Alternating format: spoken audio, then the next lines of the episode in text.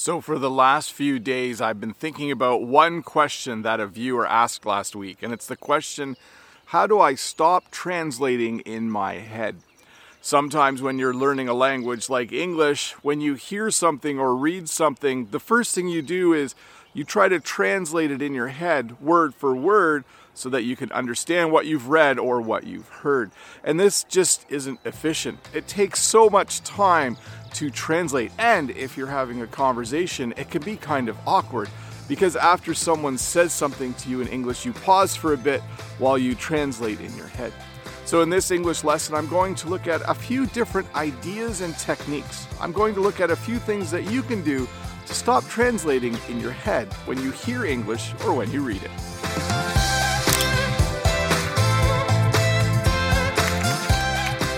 One thing that I would recommend is that you do something called overloading. Overloading is when you do more than one thing at the same time, and when you're learning a language, it can be good to read while you're listening. So if you can find a book to read and if you can find the audiobook, you can read the book while you're listening to it. What this does is it makes your brain very, very busy, and you don't have time to stop and translate. You might not understand everything you're reading, but that's okay for this activity. The other thing it does is that you don't get to set the speed at which you are reading and listening to the English. As you play the audio, you're forced to go at the speed of the audio. So stopping feels like something that you're not able to do. So, overloading is a technique where you do two things at the same time, usually reading and listening, and it just makes your brain really, really busy and unable to stop and translate. Again, you might not understand everything you're reading and hearing, but if you choose a book that's at the right level for where you're at in learning English, I think this technique will help you a lot. Another thing you can do to stop translating in your mind is to oversaturate part of your day with English, or do what I would call long listening. When you listen to a song, it's short and hopefully you're able to understand some of it. But when you listen to a podcast or when you listen to an audiobook, it's usually a lot longer. It might be an hour or an hour and a half. When you do long listening, your brain gets a little bit tired and you might forget at some point to actively translate in your mind.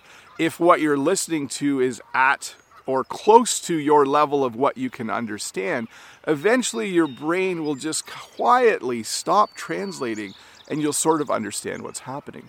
I can remember the first time this happened to me. I'm a French learner, and one time I was watching a French TV show a number of years ago, and all of a sudden I realized that 10 minutes had gone by and I had understood most of what had happened, and I hadn't translated anything in my mind.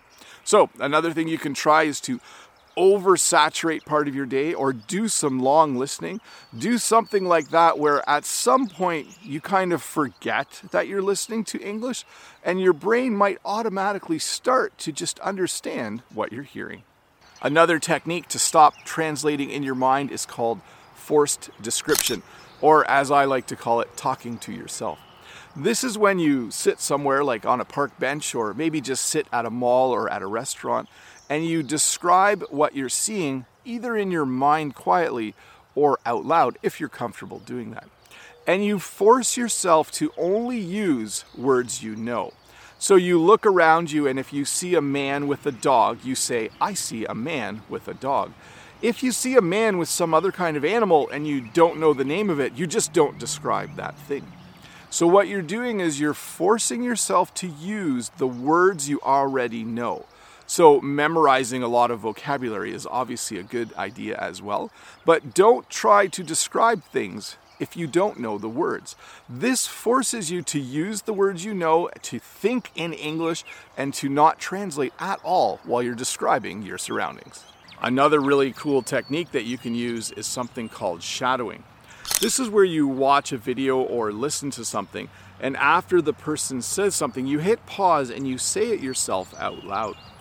This is mostly meant to help you practice your pronunciation, but it has an interesting side effect as well. because you're listening to English and then saying it out loud immediately, and then hitting play and listening, and then pause and saying it out loud, you actually stop translating in your mind while you're doing it. Because you're focusing on listening and pronunciation, you forget to translate. So, again, you might not 100% understand everything the person is saying. You might only understand 70 or 80% of it. But because you're busy listening and speaking, you forget to translate while you're doing it, which is a good thing. So, I just mentioned that knowing a lot of vocabulary is a good idea. There's a technique, though, that you can use while learning vocabulary, which will help you to stop translating in your mind, and it's called visualization. When you learn a new word in English, if you are able to, try to picture the meaning of that word in your mind instead of learning the equivalent word in your own language. This is a very powerful technique. It helps you to distance yourself from your own language and it helps you to start thinking in English. So if you learn a new word like dump truck, try to picture a dump truck in your mind or look up a picture of a dump truck on the internet, or even draw a little picture of a dump truck. When you memorize the word in English and then, and then the word in your own language, you're almost forcing yourself to translate in your mind whenever you hear that word. But if you can learn words and if you are able to visualize the meaning, it will help you to stop translating in your mind.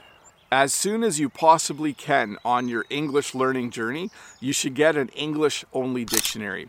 A dictionary where you can find the word in English and the definition.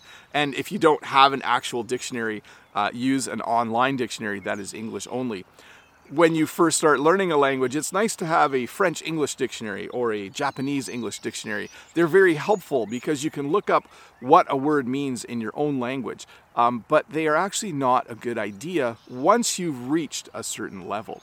Because when you do that, you're actually training your brain to translate all the time.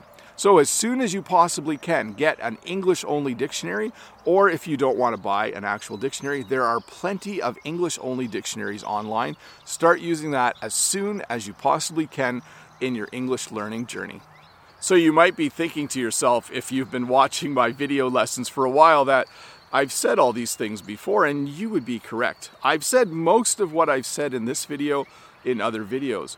But I'm saying it again because repetition doing things over and over again or hearing things over and over again is part of the learning process. It's just kind of how humans work. It would be awesome if you could just know something after reading it once or hearing it once, but it doesn't always work that way. So, repetition is one of the last recommendations I'm going to give you.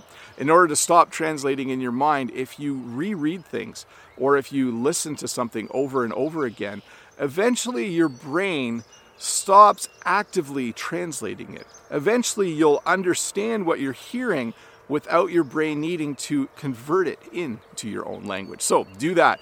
If you can reread something, if you can listen to something over and over again, do it. Add repetition into your learning.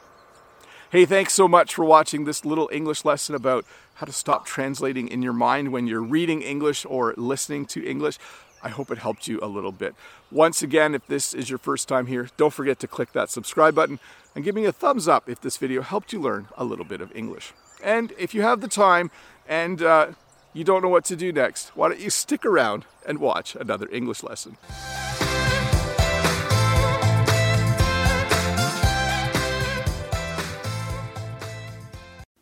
Hi, Bob the Canadian here. Thank you for listening to this English podcast lesson. If you would like to support me in the work that I do as an online English teacher, please visit patreon.com slash Bob the Canadian.